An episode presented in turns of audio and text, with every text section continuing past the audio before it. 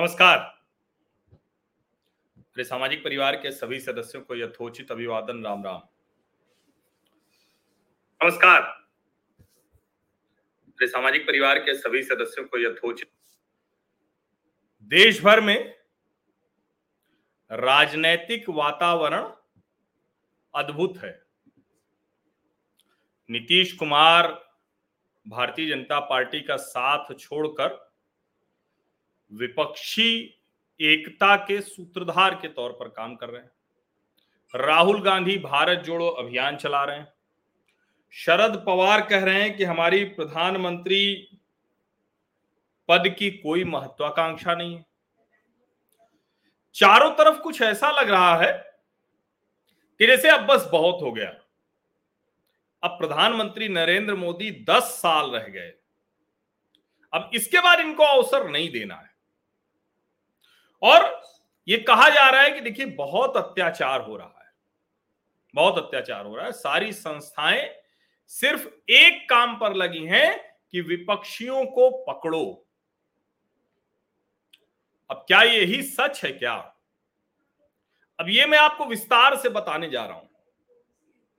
और इस पूरी बातचीत को सुनने के बाद आप आसानी से निष्कर्ष निकाल सकेंगे कि आखिर ये जो भारत जोड़ो यात्रा, विपक्षी एकता का सूत्र, अरविंद केजरीवाल का भारत को नंबर एक बनाना, शरद पवार का विड्रॉ कर लेना, या कहें कि कोई प्रधानमंत्री नहीं बनना चाहता, देखेंगे किसी को बना देंगे वाले मोड में क्यों आ गए और क्यों ये आरोप लगा रहे हैं कि ईडी, सीबीआई, आईटी, ये सब पता नहीं क्यों पीछे पड़ गए हैं सबके। ये कोई तरीका है क्या? अब जरा ध्यान से देखिए कि क्या कुछ हुआ है पिछले दिनों में। अब पूरी बातचीत मैं करूंगा, उससे पहले आपको एक लाइन बता देता हूं। आठ नवंबर दो हज़ार सोलह, ये तारीख आप सबको जरूर याद होगी, क्योंकि आठ नवंबर को रात आठ बजे ही प्रधानमंत्री नरेंद्र मोदी ने राष्ट्रीय टीवी पर आकर कहा था कि नोटबंदी होने जा रही है, और पांच सौ और हजार के नोट बंद कर दिए थे। उसके बाद पांच सौ और दो हज़ार के नोट आ गए, बाद में दो हज़ार के नोट भी बंद कर दिए। दो हज़ार के नोट भी पिछले दो साल से नए नहीं छपे। उस वक्त आज तक की मशहूर एंकर श्वेता सिंह, और तब जी में रहे, अभी तो आज तक में वो भी पहुंच गए हैं, मशहूर एंकर सुधीर चौधरी, इन लोगों ने यह भी बताया कि ये दो हज़ार वाली जो नई वाली नोट है, इसमें कुछ चिप विप लगी है। बाद में उसका बड़ा मजाक भी उड़ा, बहुत मजाक बना, कैसे कैसे। लेकिन अब एक के बाद एक नोट पकड़ी जा रही है।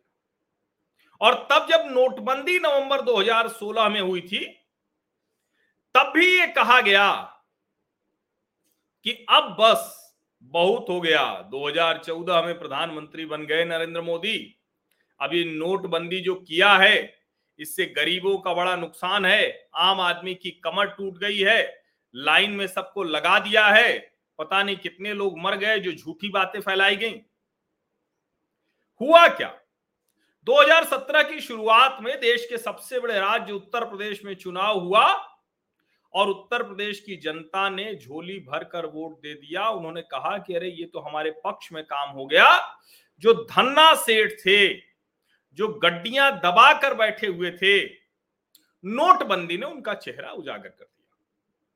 अब उसके बाद फाइनेंशियल इंटेलिजेंस यूनिट जो वित्त मंत्रालय की है, उसके हवाले से मैंने आपको बताया था, दो लाख से ज्यादा शेल कंपनियां बंद हो गई, कई लोगों के ट्रांजैक्शन की ट्रेल पकड़ी गई, एक के बाद एक अभियान चले। और उसके बाद से जो अभियान शुरू हुआ नवंबर दो हज़ार सोलह से, वो आज तक रुका नहीं है।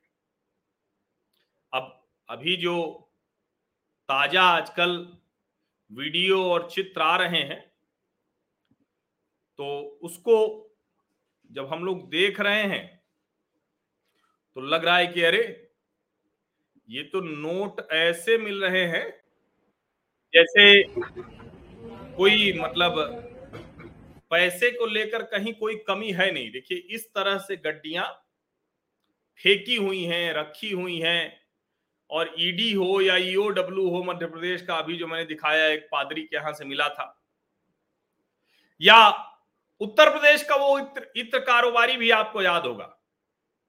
लेकिन यहीं से शुरू करते हैं। ये जो ईडी लिखा हुआ है और जिसमें पांच सौ और दो हज़ार की गड्डियां दिख रही हैं। अब जो नोटबंदी हुई थी दो हज़ार सोलह में, उससे कई गुना प्रभावी ये नोट पकड़ो अभियान होने जा रहा है प्रधानमंत्री नरेंद्र मोदी के पक्ष में। अब भले ही विपक्ष ये कहे कि देखिए झूठा पकड़ रहे हैं। अच्छा, झूठा वो भी नहीं कहते, वो ये कहते हैं कि भाजपा वाले नहीं पकड़ा रहे हैं भ्रष्टाचारी, हमारे वाले पकड़ा जा रहे हैं। वो भी ये नहीं कहते कि ये झूठा है। लेकिन जो भी वो कह रहे हैं, अब जरा उसको ध्यान से देखिए और मैं पूरा घटनाक्रम आपके सामने बिंदुवार रख देता हूं। अभी जो ये ताजा गड्डियां दिख रही हैं, सत्रह करोड़ रुपए से ज्यादा नकद मिला है। निसार अहमद खान, ये ई नगेट्स करके एक मोबाइल गेमिंग ऐप है, उसका प्रमोटर है ये, और इस भ्रष्टाचारी बेईमान आदमी ने कितने लोगों का कितना लूटा होगा ये आप सोचिए। वहां पर उसके बिस्तर के नीचे प्लास्टिक के पैकेट्स में पांच सौ और दो हज़ार के नोट करोड़ों रुपए थे। जो फेडरल बैंक है उसके कुछ अधिकारियों ने शिकायत भी की थी। नोट गिनने की आठ मशीनें लगी थी, सोलह घंटे में ये रकम गिन पाई। अब बंगाल वैसे भी इधर हाल के दिनों में कभी कांग्रेस का विधायक वहां पचास लाख लिए मिल जाता है, कभी ममता बनर्जी के बेहद नजदीक रहे पार्थ मुखर्जी, उनकी प्रिय रही अर्पिता मुखर्जी के घर से बीस बीस करोड़ ऐसे मिलता है, पचास करोड़ से अधिक की रकम मिल जाती है। उत्तर प्रदेश में इत्र कारोबारी पीयूष जैन, अभी आठ महीने बाद जमानत हुई है। उत्तर प्रदेश का जब चुनाव शुरू हो रहा था तभी वो पकड़ा गया था पीयूष जैन, और कहा गया कि ये दरअसल समाजवादी पार्टी के अभियान को ध्वस्त करने के लिए ये पकड़ा दिया है। और बाद में अखिलेश यादव ने कहा कि नहीं नहीं हमारा वाला ये नहीं है, ये तो भाजपा वाला ही है। तो भाजपा वाला ही है अगर, तो करीब दो सौ करोड़ रुपए नकद मिला था इसके यहां से। तेईस किलो सोना, आठ महीने बाद उसकी जमानत हुई है। गिरफ्तारी हुई थी छब्बीस दिसंबर दो हज़ार इक्कीस, यानी जो दो हज़ार बाईस का चुनाव होना था उसके पहले। अब जरा मैं आपको अगस्त से सितंबर तक की कुछ खबरें आपको बता देता हूं, ये ध्यान से सुनिएगा। पांच सितंबर की एक खबर है, ED has provisionally attached eight immovable properties worth rupees तीन पॉइंट पाँच एक crore at district Samastipur Bihar pertaining to video Rai and his family members under P M L A two thousand two in a money laundering case relating to illegal sale purchase of liquor। Bihar के समस्तीपुर में साढ़े तीन करोड़ से ज्यादा की आठ संपत्तियां ये जब्त की। दो सितंबर अच्छा ये अवैध शराब की बिक्री है। दो सितंबर की एक खबर है, E D has been carrying out search operation under under the P M L A two thousand two on second September at six premises in Bengaluru in a Chinese loan app case. It has so far resulted in seizure of rupees seventeen crore in merchant I D and bank accounts of the Chinese persons controlled entity. सत्रह करोड़ उससे जुड़े खातों में और जगहों छह जगहों पर यहां भी छापे मारे गए बेंगलुरु, बिहार से बेंगलुरु। एक सितंबर की खबर देखिए, ED had seized immovable property at Thanjavur, Bihar Samastipur, Bengaluru, Karnataka और तंजावुर वैल्यूड एट रुपीज आठ पॉइंट नौ चार crore belonging to messrs GV films limited Chennai under FEMA nineteen ninety nine in connection. पहले फेरा था, अब ये फेमा हो गया है, फॉरेन एक्सचेंज मैनेजमेंट एक्ट हो गया है। In connection with siphoning of foreign exchange in the guise of issuance of six point four million number of global depository receipts to the tune of three forty five एक point छह करोड़ नौ करोड़ की संपत्तियां ये जब्त हुई तंजावुर में। अब तेईस अगस्त की एक खबर देख लीजिए। ईडी है provisionally attached immovable properties worth rupees उनसठ पॉइंट नौ चार करोड़ अंडर पीएमएलए दो हज़ार दो belonging to directors and promoters of messrs Aari cables and conductors private limited and other entry providers indulge in money laundering activities. ये तेईस अगस्त की खबर है। साठ करोड़ की संपत्ति। अब आप चाहें तो एक बार कागज पेन ले लीजिए और इसको नोट करिए, जो जो मैं आपको बता रहा हूं, समझ रहे हैं ना। कागज पेन उठाइए और जो जो ऐसे मैं बता रहा हूं आप उस सब को नोट करते चलिए। ये नोट करेंगे तो आपको समझ में आएगा। तेईस अगस्त की ही एक और खबर है। ED has arrested Amarchand Gupta, Ramlal Gupta, Rajkumar Gupta, directors of messrs Shri Banke Bihari exports limited and Sanjay Kansal, nephew and employee of Amarchand Gupta in connection with the bank fraud case. कितने का? Involving छह सौ पाँच crore by Messrs. Shri Banke Bihari Exports Limited. छह सौ पाँच करोड़ का bank घोटाला है। ये लोग गिरफ्तार हुए हैं। और आगे जरा सुन लीजिए इसी तारीख की एक और खबर। ED had provisionally attached assets worth rupees तीन पॉइंट छह आठ crore of measure Sneh enterprises. अब जरा ये देखिए इसमें क्या है। फ्रॉडुलेंट पेमेंट्स ऑफ रुपीज तेरह पॉइंट चार तीन crore from doctor Rajendra Prasad centre of ophthalmic ophthalmic sciences AIIMS.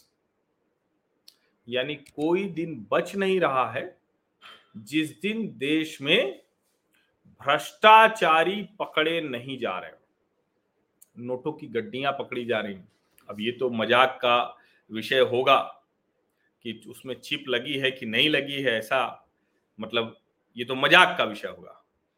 लेकिन जो नोटबंदी से भी ज्यादा ये नोट पकड़ो अभियान मैं बता रहा हूं कि प्रभावी हो रहा है, देश की जनता देख रही है बहुत अच्छे से कि नेता चिल्ला रहे हैं। और अभी तक मैं जितने आपको रेड के मामले बता रहा हूं इसमें से कोई ऐसा नेता नहीं है। लेकिन फिरहाद हकीम कोलकाता के मेयर वो चिल्लाने लगे कि निसार अहमद खान को जिसके यहां से साढ़े सत्रह करोड़ कैश पकड़ा गया, क्यों उसको इस तरह से गिरफ्तार किया गया। उसको दूसरी तरह से कह रहे हैं कि राज्य के मामलों में सेंट्रल एजेंसीज दखल दे रही हैं। बाईस अगस्त को ED has provisionally attached movable and immovable properties worth rupees तीस पॉइंट पाँच crore belonging to Shubhra Jyoti Bharali, MD of industrial cooperative bank limited. बारह अगस्त की एक खबर सुन लीजिए। ED has issued a provisional attachment order attaching immovable asset worth rupees तीन सौ पॉइंट चार crore in a money laundering case. आप जरा सोचिए, तीन सौ करोड़ का हवाला का मामला। इसी तारीख का एक और है, बेंगलुरु का येलो ट्यून टेक्नोलॉजी लिमिटेड तीन सौ सत्तर करोड़ की संपत्तियां क्रिप्टो करेंसी मामले में। दस अगस्त की एक खबर है। ईडी ने बहुत सी संपत्तियां जब्त की हैं छत्तीसगढ़ और झारखंड में। स्मगलिंग, अब आपको तुरंत स्मगलिंग सुनते ही स्वप्ना सुरेश याद आ गई होगी।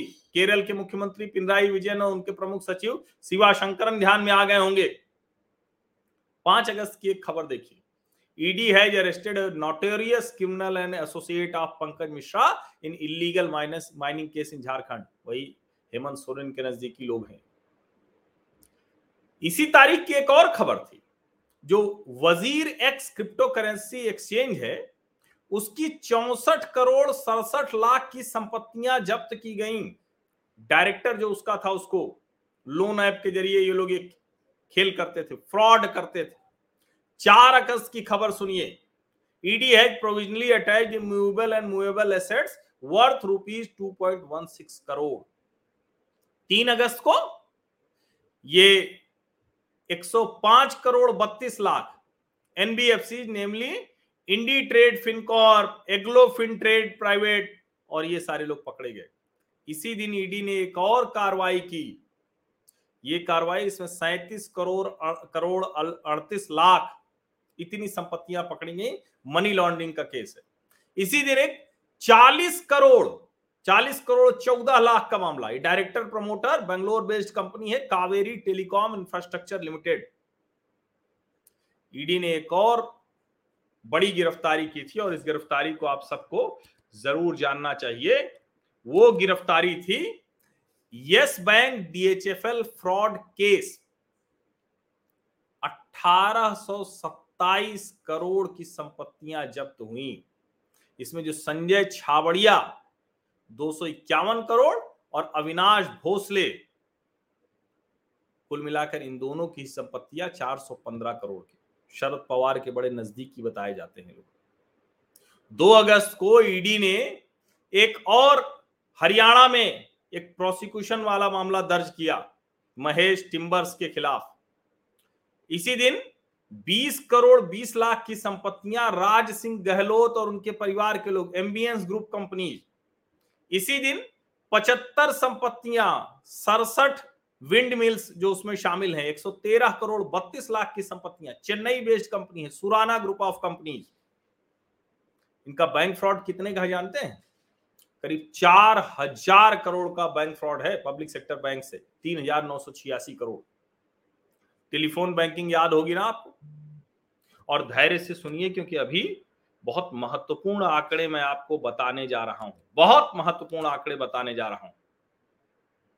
उस महत्वपूर्ण आंकड़े की बात अगर हम करें तो यकीन मानिए कि आपको समझ में आएगा कि किस तरह से ये जो कार्रवाई हो रही है ये नोटबंदी से ज्यादा प्रभावी है।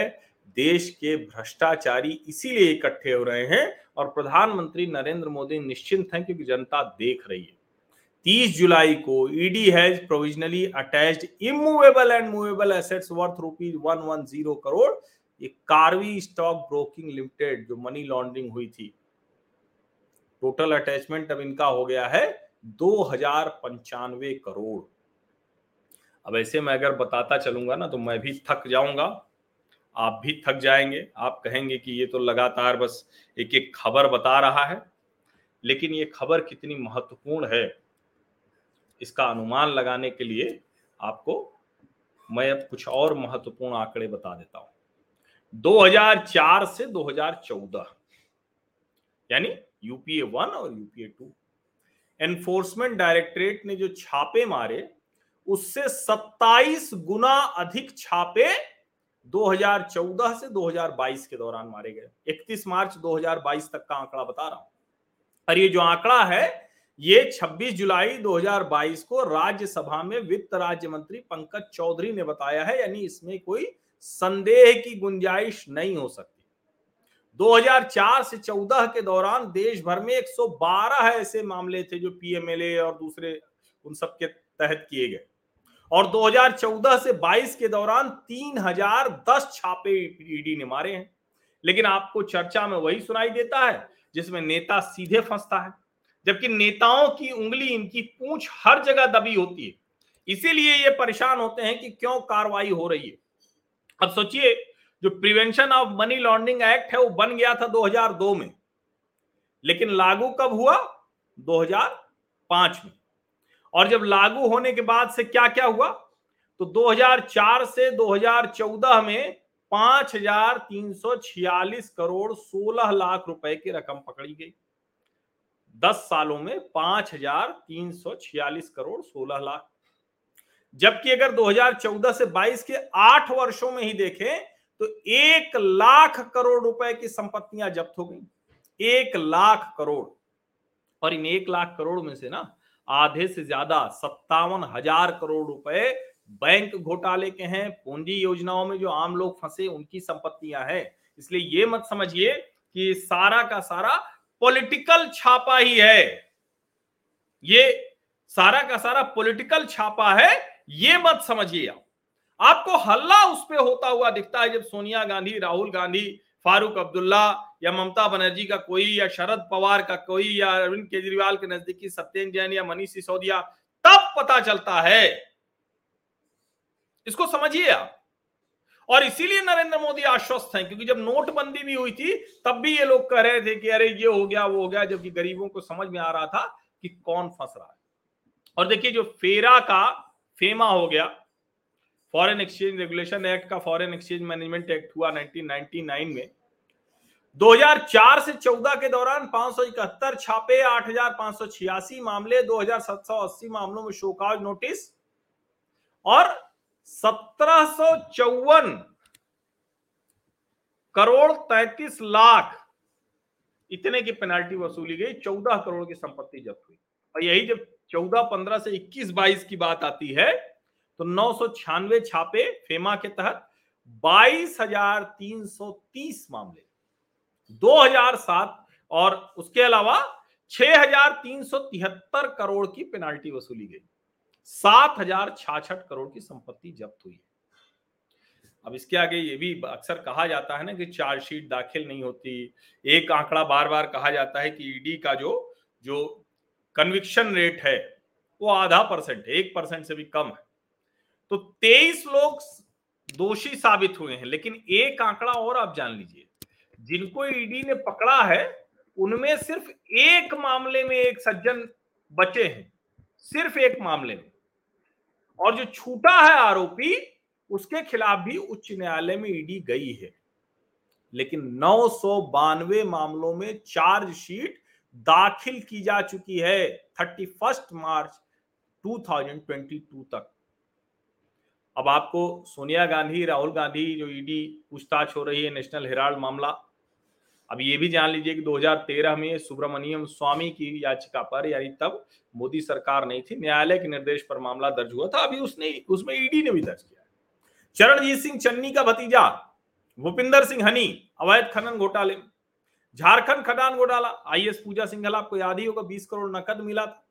पार्थ चटर्जी, अर्पिता मुखर्जी शिक्षक भर्ती घोटाले में, वो बच्ची गई, वो लड़की गई तब जाके पकड़ा गया, पचास करोड़ से ज्यादा नकद मिला। सत्येंद्र जैन हवाला मामले में ये दो करोड़ से ज्यादा नकद इनके नजदीकियों के घर मिला। चाइनीज वीजा मामले में कार्ति चिदम्बरम फंसे हुए, संजय राउत पात्रा चौल मामले में जेल में है।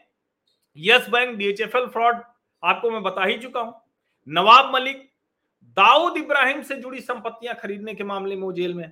फारूक अब्दुल्ला जम्मू कश्मीर क्रिकेट एसोसिएशन का फंड ही खा गए, ऐसा आरोप है उनके ऊपर। अब जिस तरह की चीजें हैं उसमें आप देखिए और समझिए कि क्या स्थिति है। और इसको अगर सब आप ध्यान से देखें तो आपको समझ में आएगा कि कार्रवाई किस तरह से हो रही है, भ्रष्टाचारी बच नहीं रहे। एक आपको छोटा सा आंकड़ा बताता हूँ। अक्सर ये कहा जाता है कि पैसा जाता कहाँ है, तो ईडी के खाते में जाता है जो एसबीआई और आरबीआई में है। लेकिन जो बैंक फ्रॉड से जुड़े मामले हैं उसमें जब ईडी ऐसी संपत्तियां जब्त करती है तो क्या होता है। अब जरा विजय माल्या याद आ गया होगा, नीरव मोदी याद आ गया होगा, मेहुल चौकसी याद आ गया होगा। In massive move by enforcement directorate pertaining to the bank fraud case, the agency transferred attached assets worth over rupees eight thousand four hundred forty one crore to public sector banks who suffered losses due to the bank fraud committed by fugitives Vijay Mallya, Nirav Modi और Mehul and Mehul चौकसी। यानी मेहुल चौकसी, नीरव मोदी और विजय माल्या ने जो bank घोटाला किया, उनकी जो संपत्तियां ईडी ने जब्त की, ऐसी आठ हज़ार चार सौ इकतालीस करोड़ की संपत्तियां वो ईडी ने जो पकड़ी उसको जो बैंक जिनसे भ्रष्टाचार किया था उन बैंकों को वापस कर दिया गया। अब आपको समझ में आ रही होगी स्थिति। लेकिन ये तो हो गया सिर्फ इन तीनों का, करीब साढ़े आठ हजार करोड़। कुल बैंकों का जो भगोड़े भागे हैं पैसा ले लेके, तेईस हजार करोड़ रुपए की संपत्तियां बेचकर फिर से वापस हुई है बैंकों को, तेईस हजार करोड़। अच्छा एक चीज और जान लीजिए, पहली बात तो ईडी का मामला जब भी दर्ज होगा तो ईडी खुद कोई मामला दर्ज नहीं करती है, ये आप जान लीजिए। जो पॉलिटिकल वेंडेटा की बात होती है, ईडी तभी वो मामला जो है वो दर्ज करती है जब ईडी का कोई ऐसा उसको तार मिलता है, कहीं से कोई ऐसा मिलता है जिसमें ईडी कोई पहले से एफआईआर दर्ज होती है, यानी कोई दूसरी एजेंसी एफआईआर दर्ज करती है। जब उसमें पैसे के लेन देन, हवाला, इस सब की बात आती है तब ईडी उसमें कूदती है। पहली बात। दूसरी महत्वपूर्ण बात, बहुत कठिन है ये जो पीएमएलए एक्ट है। अगर कोई संपत्ति जब्त हुई तो छह महीने के भीतर, एक सौ अस्सी डेज के भीतर ईडी को साबित करना होता है कि ये कानूनी कार्रवाई है, जो संपत्ति जब्त की है ठीक है। अगर नहीं होगा तो जिसकी संपत्ति जब्त की होगी ना, वो अपीलेट ट्रिब्यूनल में भी जा सकता है पैंतालीस दिन के भीतर। तो ये जो देश में माहौल बनाया जा रहा है कि ईडी के छापे चल रहे हैं, नोट पकड़े जा रहे हैं। अब भैया इतने नोट जहां से पकड़े जा रहे हैं वो हैं तो भ्रष्टाचारी, और इतने पैसे देख के लगता है। अच्छा देखिए, इसमें कहीं कोई आप उत्तर, दक्षिण, पूर्व, पश्चिम, मध्य, देश का कोई हिस्सा नहीं बचा है। Custom, excise, ED, IT, CBI, जो स्टेट की इकोनॉमिक ऑफेंस विंग है, सब कार्रवाई कर रही है। यानी एक बात तो तय है कि सत्ता का संरक्षण भ्रष्टाचारियों को प्राप्त नहीं है। ये सबसे बड़ी बात है, सत्ता का संरक्षण भ्रष्टाचारियों को प्राप्त नहीं है। और जब भ्रष्टाचारियों को सत्ता संरक्षण प्राप्त नहीं है तो जो सत्ता में नहीं है या जो सत्ता में रहें तो संरक्षण देते हैं, वो तो परेशान होंगे, उनका तो संकट बढ़ेगा ही। लेकिन देश की जनता तो ये देख रही है बहुत अच्छे से, समझ रही है कि क्या कुछ हो रहा है। और मैं फिर से दोहरा रहा हूं कि एक भी भ्रष्टाचारी एक भी भ्रष्टाचारी वो ये नहीं कह पा रहा है कि हमने भ्रष्टाचार नहीं किया है। वो ये कह रहा है कि देखिए भाजपा के भ्रष्टाचारी नहीं पकड़े जा रहे हैं। अब मेरे ख्याल से आपके मन में कोई संदेह नहीं रह गया होगा। और मैंने आपसे कहा था कागज पेन लेके बैठिएगा।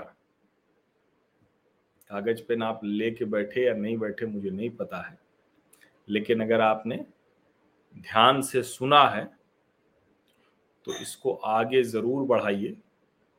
मैं बार बार कहता हूं कि आर्थिक सहयोग ये बाध्यता नहीं है, लेकिन इस सार्थक सकारात्मक राष्ट्रीय विमर्श को बढ़ाना है, ये बाध्यता है मेरे सामाजिक परिवार के स्थायी सदस्यों के लिए। जो अस्थायी सदस्य हैं वो तो आते हैं, मन बनाएंगे भी, लंबा समय लेंगे, लेकिन जब एक बार आप सब्सक्राइब कर लेते हैं, और इसीलिए मैं चाहता हूं कि जो अस्थायी सदस्य हैं वो जल्दी से जल्दी स्थायी सदस्य बन जाए।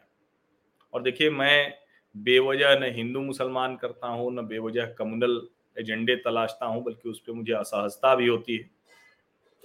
लेकिन तथ्यों के साथ किसी भी विषय पर अगर आपको विश्लेषण सुनना है तब तो आपको यहाँ आना ही पड़ेगा। और रोज रोज आप आएंगे, अस्थायी सदस्य के तौर पर आएंगे तो क्या अच्छा लगेगा। तो बेहतर हो कि सब्सक्राइब कर लीजिए, बिना सब्सक्राइब किए आके देखेंगे। और चलिए आइए, आप जो भी आपको लगता है, आपको नहीं ठीक लगता है तो वो टिप्पणियां कीजिए, लेकिन सब्सक्राइब करिए।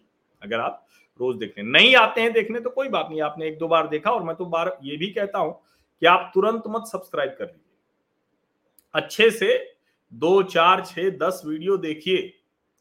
जब आपको लगे कि नहीं कुछ काम की बात यहाँ मिलती है तब तो आइए, लगे कि नहीं दूसरे जो यूट्यूब चैनल है जिसमें आधे घंटे एक घंटे की बातचीत के बाद आपको चार पॉइंट लिखने के लिए नहीं मिलेगा तो फिर आप मत सब्सक्राइब कीजिए, मत चैनल को लाइक कीजिए, लेकिन अगर आपको ऐसा लगता है तो चैनल को सब्सक्राइब कर लीजिए, नोटिफिकेशन वाली घंटी दबा दीजिए, क्योंकि मैं जैसे व्हाट्सएप पे मैसेज भेजना भूल जाता हूँ। बहुत से लोग मेरे व्हाट्सएप में शामिल हैं, हालांकि आप लोग मुझे भेजेंगे तो मैं उस शहर में रहता हूँ तो मैं बता देता हूँ। मैं अपने सोशल मीडिया प्लेटफॉर्म्स पर भी डालता हूँ, जब किसी शहर में जाता हूँ तो मैं सोचता हूँ कि अपने जो सामाजिक परिवार के हमारे स्थायी सदस्य हैं उनसे हम बातचीत करेंगे, उनसे हम मिलेंगे, और मिलते भी हैं, जहाँ भी जाते हैं तो मिलते ज़रूर हैं हम। तो उसके लिए आप चाहें तो मुझे अपना व्हाट्सएप नंबर भेज सकते हैं, आप कहाँ से हैं, क्या करते हैं, वो सब भेजेंगे तो अच्छा रहेगा।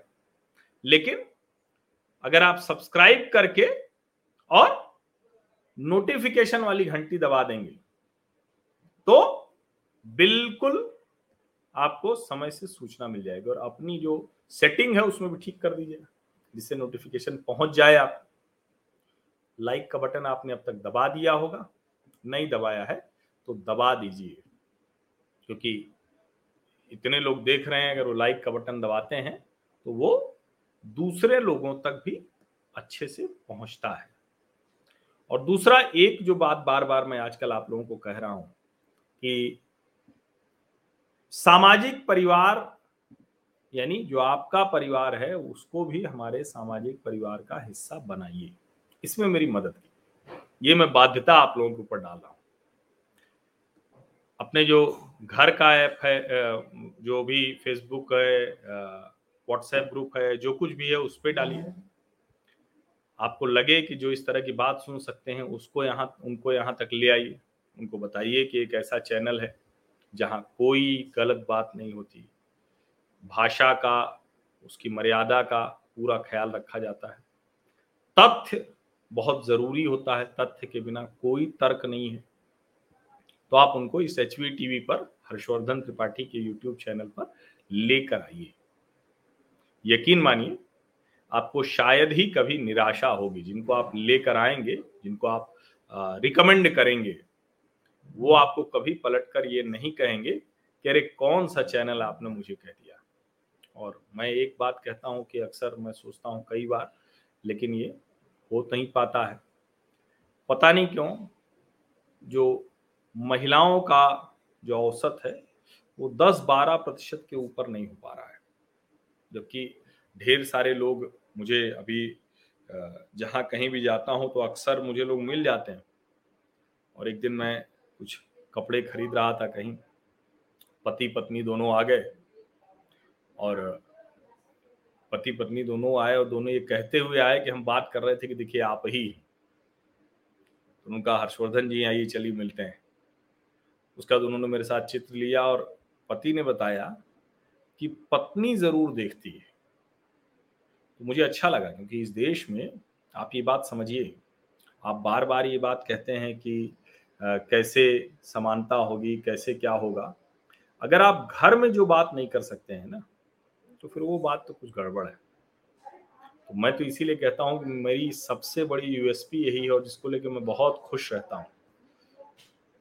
तो गर्व की अनुभूति जो होती है, वो गर्वानुभूति इसीलिए होती है कि मेरा ये यूट्यूब चैनल वो परिवारों को भी एक कर रहा है। यानी जिस विषय पर भी कोई कुछ जानना चाहता है, समझना चाहता है, तो उसको कोई ज़रूरत नहीं है कि वो अकेले में बैठ के देखे।